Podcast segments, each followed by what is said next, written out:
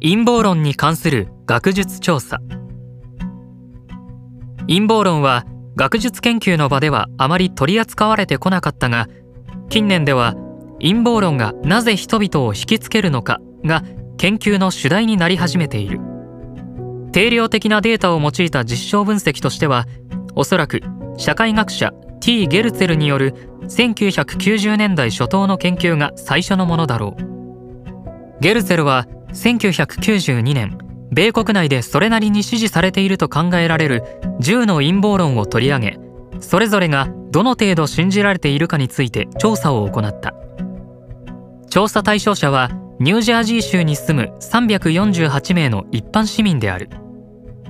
一つ目の陰謀論は1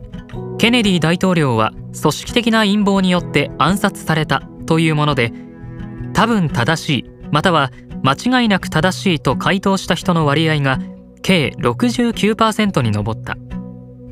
米国内でも信じる人が特に多い陰謀論で警察発表の通り単独の犯人によるものであったという証拠が年々蓄積されてきた中においても組織的陰謀だと信じる人の割合は事件直後よりも高い値で推移しているようである。その他の9つの陰謀論について多分正しいまたは間違いなく正しいと回答した割合を列挙すると。2アニタ・ヒル事件の背後には組織的陰謀がある。32%3 エイズウイルスは政府の研究所で作られた。15%4 政府がエイズウイルスを LGBT の人々に流行させた。11%5 政府がエイズウイルスをアフリカ系アメリカ人の人々に流行させた。10%6 米空軍は UFO の秘密を隠している。41%7 キング牧師は FBI によって殺害された。42%8 1980年の大統領選においてレーガン陣営は選挙が終わるまで米国人捕虜を解放しないようイラン政府に要請していた。55%9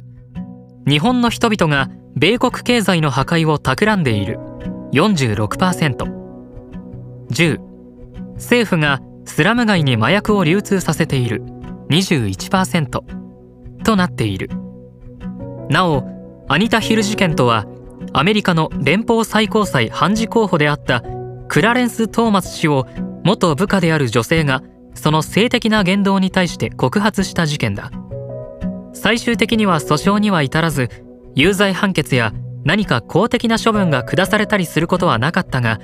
トーマス氏に対しては大きな非難の声が起こった。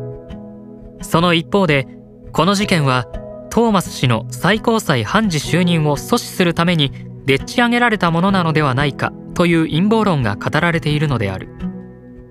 また1980年のアメリカ大統領選では民主党のカーター大統領を共和党のレーガン候補が破ったのだがイランで捕らえられていた米国人捕虜の解放がカーター大統領の手柄にならないようレーガン陣営がイラン政府と裏で交渉し非公式な協定を結んでいたという陰謀論が存在している。これらの陰謀論が実は正しいという可能性も完全に排除することはできないがいずれも客観的な根拠は乏しいとされているものだ。しかしそれにしては少なくない割合の人が信じていることがわかる。全ての陰謀論を信じないという人はわずか6.2%しかいなかったのである。